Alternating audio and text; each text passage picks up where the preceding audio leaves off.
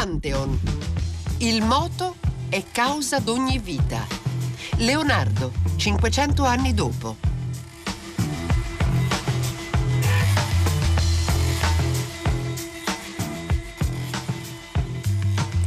Buonasera, buonasera da Marco Motta, benvenuti a questa nuova puntata di Pantheon, il moto è causa d'ogni vita, dedicato a Leonardo eh, da Vinci nei 500 anni della sua morte e puntata dopo puntata stiamo eh, costruendo un mosaico di voci per cercare di restituire almeno in parte la ricchezza, la complessità del, del pensiero, dell'immaginazione, delle opere di Leonardo. Oggi ci concentreremo in particolare sulle macchine eh, di Leonardo. Ora sapete che ogni puntata di questo ciclo di Pantheon si apre con la descrizione descrizione di un luogo eh, o un'opera di Leonardo. E oggi torniamo a Milano, la Milano che come abbiamo già raccontato nelle scorse puntate è stata fondamentale per la formazione, per la crescita eh, culturale di conoscenze di Leonardo, per gli incontri, gli scambi eh, di idee. Siamo nel cuore di Milano e a introdurci nel tema della puntata di oggi c'è Massimiliano Lisa, presidente del Museo Leonardo III. Siamo a Milano, in Piazza della Scala, a due passi dal monumento a Leonardo da Vinci.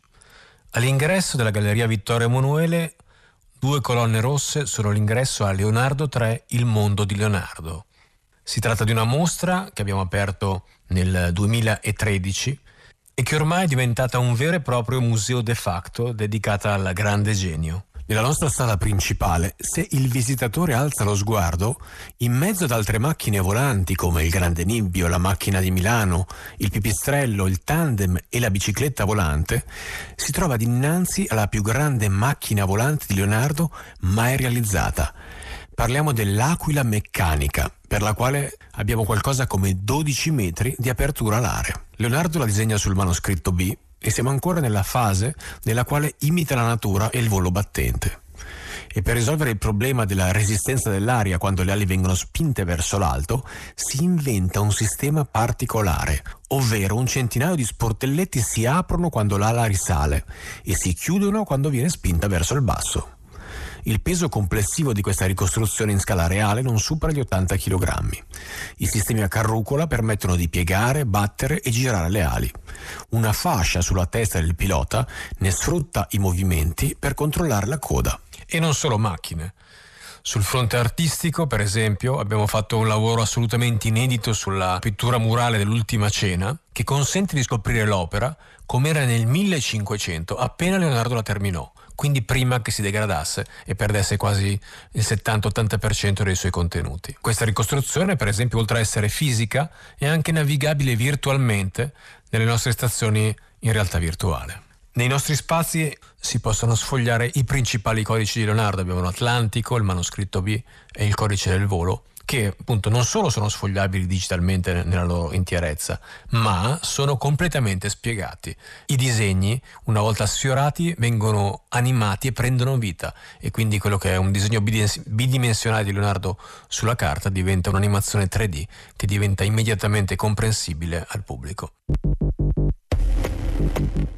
Abbiamo sentito la voce di Massimiliano Lisa, il presidente del museo Leonardo III, eh, che è uno spazio davvero eh, prezioso per addentrarsi nel mondo delle macchine di Leonardo, per tutta eh, la cura e la ricerca che c'è eh, alle spalle, che va avanti da eh, diversi anni. E le macchine di Leonardo, lo, lo, possiamo dire, sono quasi diventate un feticcio del genio di eh, Vinci. E per capirne la genesi nei codici, la visione progettuale di Leonardo, abbiamo con noi Mario Taddei. Buonasera. Buonasera a voi. E grazie per essere con noi. Mario Taddei è uno studioso, un appassionato studioso vinciano, eh, socio fondatore e curatore scientifico del Museo Leonardo III eh, di eh, Milano. E, e, Mario Taddei, ehm, partirei da, da, un dato che balza agli occhi se eh, a chiunque di noi capiti di passeggiare per le maggiori città italiane, se si va a Venezia, a Firenze, eh, a Roma, a Torino, a Napoli, insomma dovunque eh, si trova una mostra sulle macchine macchine di Leonardo eh, che sono comparse negli anni un po' come davvero come funghi e talvolta va anche detto sono mm, piuttosto approssimative però eh, perché Mario Taddei le macchine di Leonardo per lei che ci lavora da tanti anni con tanto scrupolo e tanta attenzione suscitano così tanto interesse? Beh, il mito di Leonardo nasce tanti anni fa, ai tempo del fascismo, in cui è stata fatta una glorificazione quasi sovrannaturale del Leonardo da Vinci che tutti noi italiani siamo, siamo orgogliosi di portare nel mondo. Eh, è un brand, provate a pensare che Leonardo da Vinci lo conosco tutti quanti in tutto il mondo, che è una cosa incredibile e meravigliosa. Alcuni ancora confongono con Leonardo DiCaprio, però molti, la maggior parte capisce che Leonardo è Leonardo da Vinci. È una cosa interessantissima perché è un brand formidabile, una specie di marchio di qualità italiana e di eccellenza che chiunque può usare da mettere sull'olio, sul vino. Ho visto addirittura delle patatine Leonardo, le ho dovute comprare, alla fine sono orribili come tutte le altre, ma ho visto proprio di tutto nel mondo. Ogni, ogni volta che si parla di Leonardo, quindi purtroppo per fortuna, non lo so, decidete voi, ognuno ci si butta a pesce e cominciare a inventarsi mostri, diavoli che sono nascosti nei quadri. Qualsiasi cosa si dica su Leonardo è subito un drizzare le orecchie, ascoltare la morbosità, la curiosità. È tipo un super gossip culturale, una cosa molto interessante e purtroppo, o per fortuna, ha fatto nascere tantissimi mostri, migliaia di libri. Purtroppo poi io ho dovuto scoprire che alcuni libri che ho comprato, ho una collezione sterminata di libri, ma alla fine i libri sono sempre copie di altri libri che sono copie per cui si, chi, chi, ha una collezione di libri conosce questo meccanismo e ci si ritrova a, a, alla fine a scoprire che i libri sono libri che ripetono sempre le stesse cose ormai da cento anni, che sono sempre le stesse cose. Leonardo super genio, adesso lo racconteremo, colui il quale ha inventato tutte le macchine possibili e immaginabili, per esempio l'elicottero, l'aereo tutte le altre. Ma allora scusate, faccio, vi faccio una domanda. Allora noi italiani dovremmo chiedere il copyright sul, sull'aeroplano. Saremmo ricchissimi, vero o no? Ecco, su questo, su questo aspetto qui del, eh, del, genio anticipatore, in qualche maniera, di tutte, eh, di, di, molte macchine che hanno caratterizzato poi la, la modernità, adesso ci soffermeremo Mario Tadei. Lei eh, diceva proprio il mito di Leonardo. Sul mito di Leonardo, tra l'altro, ci siamo eh, soffermati, si è soffermato il nostro direttore Marino Sinibaldi nella prima puntata, nella puntata inaugurale di questo ciclo eh, di Pantheon dedicato a Leonardo, insieme allo storico della scienza Marco Beretta, che richiamava proprio appunto la costruzione del, del mito di Leonardo, l'enfatizzazione del mito di Leonardo ai, ai, anche ai tempi appunto come diceva lei della eh, mostra del 39 durante eh, l'epoca fascista però eh, anche lei recentemente qualche tempo fa in una conferenza TED a Novara eh, ha cercato un po' di eh, decostruire diciamo questo mito di Leonardo soprattutto del mito di Leonardo inventore e eh, anticipatore sì. di molte macchine lei fa emergere l'idea di un Leonardo che è anche un abile copione fra virgolette di idee idee che circolavano eh, già prima di lui al suo tempo. A che cosa si riferisce in particolare Mario Taddei? Mi riferisco al fatto che io, come tutti i bambini italiani, sono rimasto affascinato perché da bambino andavo a vedere i musei su Leonardo da Vinci, compravo dei libri, fumetti, li trovavamo da tutte le parti e, e sono nato nel mito del genio che ha inventato elicottero carro armato, chi più ha ne ha ne metta, addirittura macchine volanti, eh, catapulte, di tutto. In realtà il mitro mi è purtroppo crollato improvvisamente circa 10 o 12 anni fa in cui ho cambiato strategia di approccio di studio, ovvero prima come tutti quanti gli studiosi seri, mi sono dovuto studiare tutti gli studiosi, quelli che hanno studiato Leonardo prima di me, con grandissimo rispetto. Carlo Pedretti è stato il mio maestro, purtroppo è morto qualche tempo fa. Ma quello che ho imparato a un certo punto è dire: ma dopo aver letto tutti questi libri, ma andiamo a vedere la cosa più importante, che è la fonte. E allora ho cominciato a leggere Leonardo direttamente. Quando ho cominciato a leggere direttamente mi sono strappato i capelli perché ho scoperto che Leonardo stesso nei suoi manoscritti ci racconta la verità. E la verità è che Leonardo studiava tantissimo. Purtroppo, quello che io da bambino credevo perché l'ho visto nei musei e mi ha dato anche molto fastidio scoprirlo. Io sono nato nel, nell'idea che Leonardo, come forse molti spettatori, è quello che ha inventato l'elicottero, la catapulta, il, la bombarda frammentazione, eh, il carro armato, l'automobile, la macchina volante, l'elicottero, la bicicletta. Oddio, la bicicletta. Insomma, tutte queste cose credetemi, che noi pensiamo siano di Leonardo, non lo sono, non è stato Leonardo a inventarle, le ha spudoratamente copiate, qui esagero apposta per farvi rizzare le orecchie, ma perché? Le ha copiate perché lui era uno studioso. Provate a pensare dal Verrocchio, un Leonardo Vinci bambino, cosa fa? Copia dalla mattina alla sera perché deve imparare. I bambini a scuola copiano dalla lavagna e Leonardo ha imparato a copiare talmente bene non solo i disegni ma anche le altre macchine ingegneri, nel senso che si appassionava, studiava, copiare e studiare per me è la stessa cosa. E quindi abbiamo un Leonardo che all'inizio della sua carriera, quando arriva qui a Milano, si trova a fare una cosa incredibile, dopo lo vedremo, scrive una lettera al duca, racconta di essere che cosa? Nei libri ho letto addirittura che Leonardo è venuto, è venuto qua a Milano come scultore, pittore, musicista addirittura. Beh, Pensate che tristezza quando ho scoperto per la prima volta che questo, anche questo è falso, nel senso che il suo curriculum, dopo lo, lo, lo leggeremo, in realtà ci, ci, svela un nuovo Leonardo che è stato nascosto, io credo apposta, in questi ultimi 20, 30, 40, 50 anni perché forse stona un po'. È un Leonardo che è un ingegnere militare dice di essere un ingegnere militare e si spaccia come ingegnere militare, quindi ha dovuto copiare tutte quelle macchine che noi crediamo siano sue perché doveva darle al duca, che, aspetta, che l'aspettava lui. E lei Mario Taddei ha anticipato appunto eh, la, sì. eh, quello che ascolteremo tra poco, è un estratto in realtà perché la lettera che è una sorta di curriculum di presentazione vero e proprio a Ludovico eh, il Moro fatto da Leonardo quando sta per arrivare eh, a Milano, è un estratto appunto di questa lettera in cui eh, sostanzialmente si presenta al duca Luca raccontando le sue capacità di eh, ingegnere militare. Ascoltiamolo. Avendo, signor mio illustrissimo, visto ed considerato oramai ad sufficienza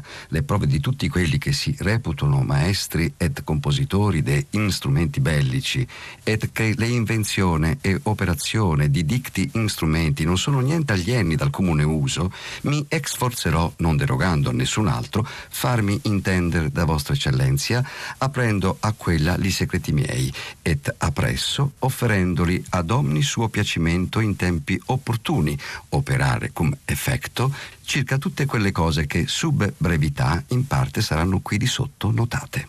O modi de ponti leggerissimi et forti et atti ad portare facilissimamente et cum quelli seguire et alcuna volta fuggire li inimici et altri sicuri et inoffensibili da fuoco et battaglia facili et commodi da levare et ponere et modi de arder et disfare quelli dell'inimico, o ancora modi de bombarde commodissime et facile ad portare, et con quelle buttare minuti, saxi a similitudine, di tempesta, et come il fumo di quella dando grande spavento all'inimico, con grave suo danno et confusione. Item farò carri coperti, securi ed inoffensibili, e quali, entrando intra l'inimica con sue artiglierie, non è sì grande moltitudine di gente d'arme che non rompessino, e dietro a questi potranno seguire fanteria assai illesi e senza alcuno impedimento. Dove mancassi la operazione delle bombarde, componerò bricole, mangani, trabucchi e altri strumenti di mirabile efficacia et fora dell'usato. Ed insomma, secondo la varietà dei casi, componerò varie ed infinite cose da offender et difender. Abbiamo sentito Leonardo che si presentava a Ludovico il Moro, siamo negli anni 90 del 400 eh, quando Leonardo da Vinci giunge a Milano e presenta appunto al Duca eh, il suo curriculum di eh, ingegnere militare. Allora Mario Taddei, eh, sono tante le macchine eh, di Leonardo presenti anche nel museo di cui lei è direttore scientifico Museo Leonardo III di Milano, pensate proprio per il campo militare. Leonardo questi questi modelli, queste macchine le aveva riprese quindi da, da altri. Sì, le avete sentite, le avete sentite per la prima volta, finalmente si racconta la verità. Leonardo è venuto quindi come ingegnere, si è presentato, si è venduto al duca come ingegnere militare, solo in tempi di pace, e non erano tempi di pace, si poteva fare anche il pittore, ma era una cosa secondaria addirittura per lui in quel periodo, così si vendeva ha fatto decine e decine di manoscritti, centinaia di migliaia di pagine, quasi la metà, voglio esagerare per farvi capire, sono progetti militari, perché Leonardo doveva vendere al duca quello che gli aveva promesso. Ma vi faccio io una domanda, ma secondo voi il giovane Leonardo che viene da, da Vinci, che è diventato un bravissimo pittore e bravissimo artista, come fa a essere un ingegnere militare così formidabile? Non lo era. In realtà era forbissimo, io lo considero, eh, eh, scusate l'esagerazione, il primo curriculum falso della storia. Lo ha fatto per farsi assumere come farebbero chiunque, ma non era una persona stupida. Quindi quando a un certo punto il duca gli ha chiesto, bene, dammi queste macchine militari che mi servono perché mi servono i tuoi segreti come deterrente militare contro il nemico e attenzione in quel tempo era meglio fare eh, deterrenza militare come, come oggi, la stessa cosa, io ho il Leonardo Vinci che mi fa le armi segrete quindi state attenti non venite a disturbarmi. Beh, Leonardo ha cominciato a appassionarsi ma soprattutto come ha fatto? Ha copiato, ovvero ha studiato dal De Re Militari, da Francesco Di Giorgio e tantissimi ingegneri dell'epoca. E lui cosa ha fatto? Ha preso questi libri, li ha studiati dalla mattina alla sera e ha copiato una per una tutte le macchine, per esempio, del De Re Militari, che è questo, diciamo così, il manoscritto medievale per eccellenza di chi voleva fare costruire macchine militari. Metà sono fantastiche, proprio di scenografiche, altre metà sono delle buone idee che non sappiamo veramente se sono state tutte costruite. Ma la cosa interessante è questa, che Leonardo si è appassionato, mentre copiava, studiava, mentre studiava, eh, si capiva che quelle macchine, alcune no, addirittura non potevano neanche funzionare come il carro armato, che è una eh, verita e merita fesseria meccanica però lui le vende al duca e nel vendere al duca questi manoscritti lui migliora i disegni. Ecco, ecco questo è un elemento esatto. fondamentale Mario Taddei perché eh, lui lì ci mette la sua eh sì, eh, capacità eh sì. Eh, artistica di visione progettuale molto moderna se vogliamo perché nei eh, codici, nel codice atlantico, negli altri codici che si possono essere visionati nel vostro museo sono visibili anche nella, alcune pagine nella mostra in corso alle scuderie del Quirinale qui a Roma ci sono questi modelli modelli esplosi, per esempio, no? Di, delle, sì, sì, delle sì, macchine, che è appunto una visione anche se vogliamo proprio molto moderna della, della progettazione che ci fa capire eh, la logica interna eh, in qualche maniera che Leonardo cercava di comprendere, di spiegare e condividere con gli altri. Esatto, qui sta il genio di Leonardo e la sua grandezza, nel senso che nel mentre copiava queste macchine che erano un po' bruttine da vedersi, ecco perché non sono diventate famose, perché i disegni erano proprio un po' medioevali, diciamo così, lui nel disegnarli, nel copiarli, negli studiarli, migliorava notevolmente il disegno. Ha inventato lui del, dei, delle tecniche esplose per far capire come all'interno le macchine funzionavano, perché lui stesso che voleva capire come funzionavano queste macchine a volte capiva che non funzionavano, ci metteva del suo. Quindi c'è tutto un secondo Leonardo, io dico quel 90% che sta sotto l'iceberg, sotto la punta dell'iceberg, che è quello che studiamo noi tut- tutt'oggi. Per cui superati queste 100 famosissime pagine di Leonardo, alcune bufale, alcune vere, alcune no, in realtà c'è un 5.000, dico io, 900 manoscritti che sono ancora lì da studiare dove Leonardo nasconde queste sue genialità. Non solo quindi inventa il disegno tecnico, perché con queste esplosi, con queste sezioni, lui crea una, un modo nuovo di comunicare tecnicamente la macchina in modo tale che possa essere veramente costruita con le misure corrette. La sonometria, per esempio, permette di misurare un disegno e riprodurlo in scala 1 a 1 reale. E quello che facciamo noi, a volte troviamo dei manoscritti che sono talmente perfetti, da, da, da, come sono di scrivere Leonardo, che possiamo ricostruire per conto suo 500 anni dopo la macchina così come l'aveva pensata lui. La cosa incredibile è che queste macchine sono tantissime, non ci sono solo le, chiaramente le macchine militari, ma ci sono anche una derivazione ingegneristica, civile. Leonardo studiava qualsiasi cosa, a un certo punto si è appassionato della natura, della meccanica, per cui lui, per tu, lui tutto era da studiare, dal corpo umano, anche lui. Il corpo umano per lui era una macchina, la più grande, la, la macchina forse la più perfetta che si potesse immaginare. E quindi lui la studiava proprio come un ingegnere e ha creato questi meravigliosi disegni tecnici di esplosi, di muscoli, di ossa per capire all'interno del corpo umano come funzionava. Questi suoi disegni anatomici addirittura gli sono serviti a lui per diventare anche un perfetto pittore, perché dietro la Monna Lisa, il vero segreto non morboso che c'è dietro la Monna Lisa, è una perfetta conoscenza del corpo umano, i muscoli, le ossa, per cui lui sapeva benissimo come sfumare leggermente per far percepire quell'osso sotto il labbro, per far arrivare quel sorriso che noi crediamo essere incredibilmente vero, ma perché lui conosceva l'anatomia, quindi i suoi studi gli sono serviti anche per diventare un ottimo artista. Io approfitto per ricordarvi tra l'altro la puntata che abbiamo trasmesso trasmesso la terza puntata del ciclo di Pantheon eh, con eh, Rossella Panarese in conduzione e eh, l'ospite Paola Salvi dell'Accademia di Brera che proprio si sono soffermati sulle conoscenze eh, anatomiche eh, di Leonardo che appunto come ci ricordava Mario Taddei sono state fondamentali poi per, per la sua espressione artistica. Ehm, Mario Taddei tra poco arriveremo anche a eh, raccontare un po' delle altre macchine, le macchine per il volo, però una cosa le vorrei chiedere sul, sul lavoro anche che avete fatto al Museo Leonardo 3 in questi anni, cioè l'uso delle tecnologie digitali eh, proprio per cercare di restituire al meglio eh, il lavoro e l'idea di progettazione di Leonardo. Allora in che senso le tecnologie digitali ci aiutano proprio a, restituire meglio, a comprendere meglio l'idea di progettazione di Leonardo. Bello, ve lo racconto con, citando Carlo Pedretti, il più grande studioso ormai morto di Leonardo da Vinci, che ci aveva difeso dicendo appunto a tutti gli altri studiosi che noi di Leonardo 3 di Milano a, a ragione usavamo le nuove tecnologie per studiare Leonardo da Vinci, perché quale altro mezzo migliore che la modellazione tridimensionale che era all'interno del cervello di Leonardo da Vinci e ce lo dimostrano i suoi disegni, è, è la cosa più utile per capire i suoi progetti. Noi in realtà abbiamo iniziato iniziato questo lavoro più di vent'anni fa, quando addirittura non c'era neanche l'iPad, e abbiamo cominciato a usare il calcolatore come strumento di analisi e di studio non solo dei manoscritti che abbiamo in altissima risoluzione perché siamo andati a fare le foto direttamente, ma abbiamo avuto la possibilità di avere una specie di falegnameria virtuale infinita, per cui io potevo sbizzarrirmi a creare qualsiasi meccanismo con legno virtuale e vedere se funzionava. Questo ci permette, come si usa nell'industria moderna, per cui il CAD-CAM ha, ha permesso di progettare una macchina invece che in dieci anni, in qualche mese, anche noi per la prima volta, invece di, di studiare una macchina, per, ci mettevamo, che ne so, un, io mi ricordo all'università ci volevano degli anni per studiare una singola macchina di qualsiasi argomento, invece col computer noi siamo in grado di studiare, creare il modello tridimensionale. Questo modello tridimensionale serve da fare dei feedback avanti e indietro col manoscritto di Leonardo per capire se quello che facciamo noi è esattamente quello che Leonardo voleva. Col modello tridimensionale a quel punto abbiamo un modello che può essere utilizzato per la grafica, per i nostri pannelli, ma per i software multimediali, per animare tridimensionalmente queste macchine e addirittura per poi derivare un disegno tecnico che direttamente in laboratorio mi permette di costruire la macchina in modo molto veloce. Ecco perché noi riusciamo a costruire una nuova macchina Leonardo ogni due o tre mesi, proprio perché abbiamo questa infinita falagnameria virtuale piena anche degli stessi strumenti che Leonardo ci ha dato e che noi abbiamo già lì in archivio tridimensionale, come se avessimo un parco giochi infinito vinciano per cui possiamo lavorare per i prossimi cent'anni. E credetemi, ci sono talmente tanti manoscritti e talmente tanti segreti nei piccoli manoscritti. Per esempio, se andate al museo, guardate una pagina che è quella del sottomarino.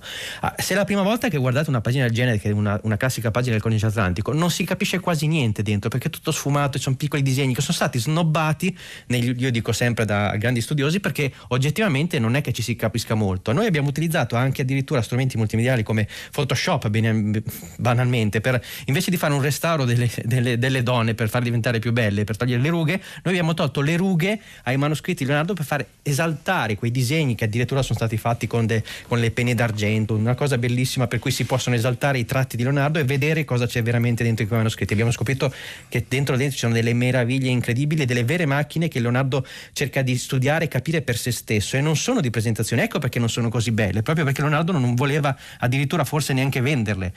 E le potenzialità davvero degli strumenti digitali per scavare anche no? in profondità nei eh, manoscritti e nelle idee, nella visione progettuale di eh, Leonardo. Sicuramente uno dei pionieri eh, del, dell'uso del digitale, questo, questa volta in, in, campo musicale, è Brian Eno, le cui musiche ci stanno accompagnando in questo ciclo di Pantheon, nel moto e causa di ogni vita dedicato a Leonardo. Allora ascoltiamo il brano che ci accompagna eh, oggi in questa puntata di Pantheon.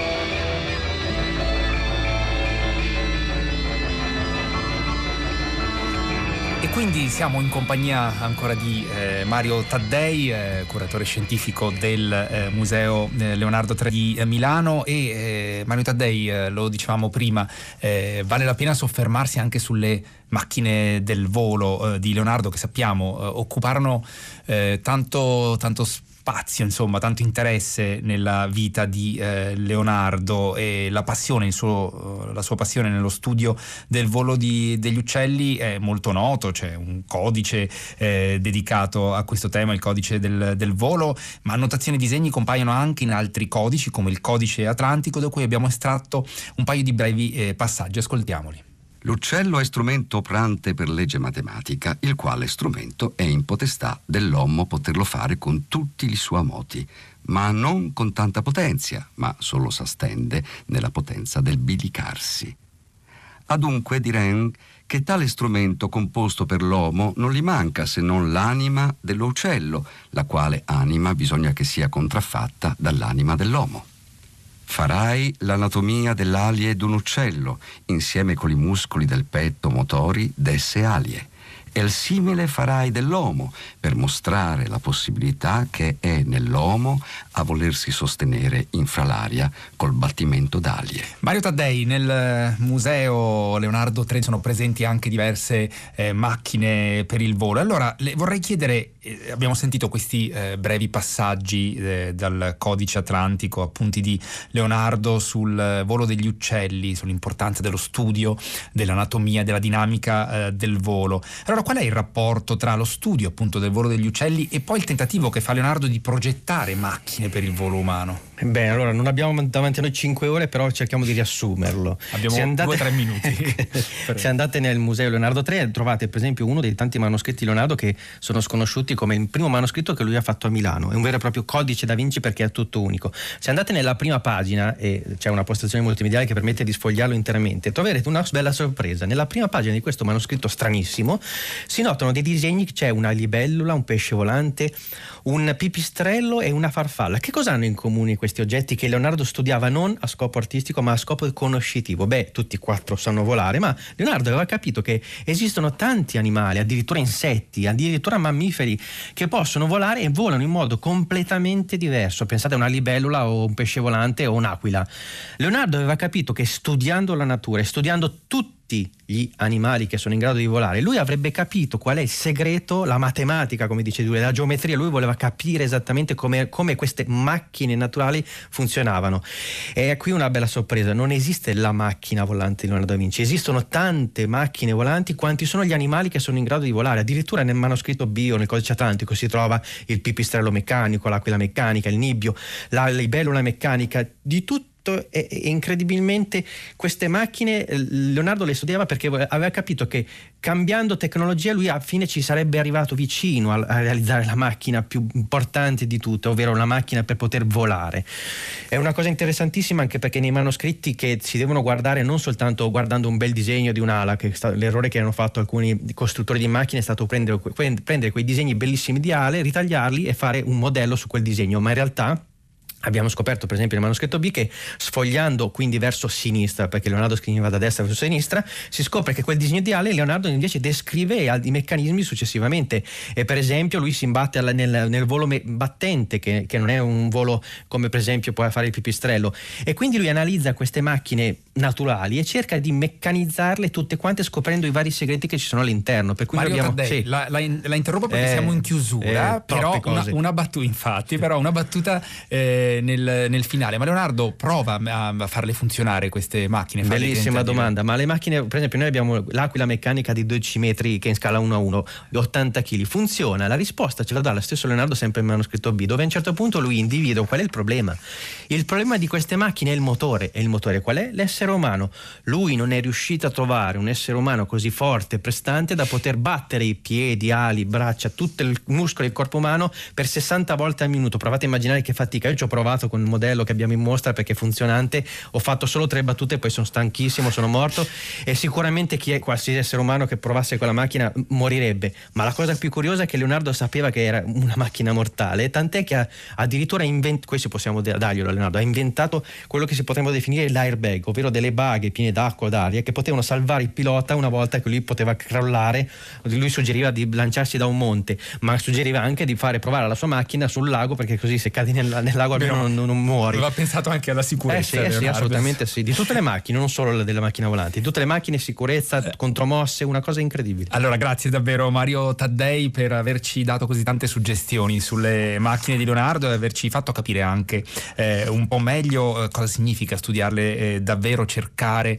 in profondità, scavare nei codici e capire la, la logica di, della progettazione, l'idea, la visione che aveva Leonardo da Vinci. Grazie davvero Mario Taddei Taddei, eh, lo ricordo, curatore eh, scientifico del Museo Leonardo 3D eh, Milano e noi siamo giunti alla fine di questa puntata di Pantheon. Ringrazio Fabrizio Paccione oggi alla parte eh, tecnica e Pantheon torna sabato prossimo sempre alle 18. Tutte le puntate, ve lo ricordo, sono riascoltabili e scaricabili sul nostro sito raiplayradio.it e buona serata e buon fine settimana da Marco Motta. Pantheon. Il moto è causa d'ogni vita. Leonardo, 500 anni dopo. Pantheon è un programma di Federica Barozzi, Paolo Conte, Diego Marras, Marco Motta e Lorenzo Pavolini. Per riascoltarlo radio3.rai.it e RaiPlay Radio.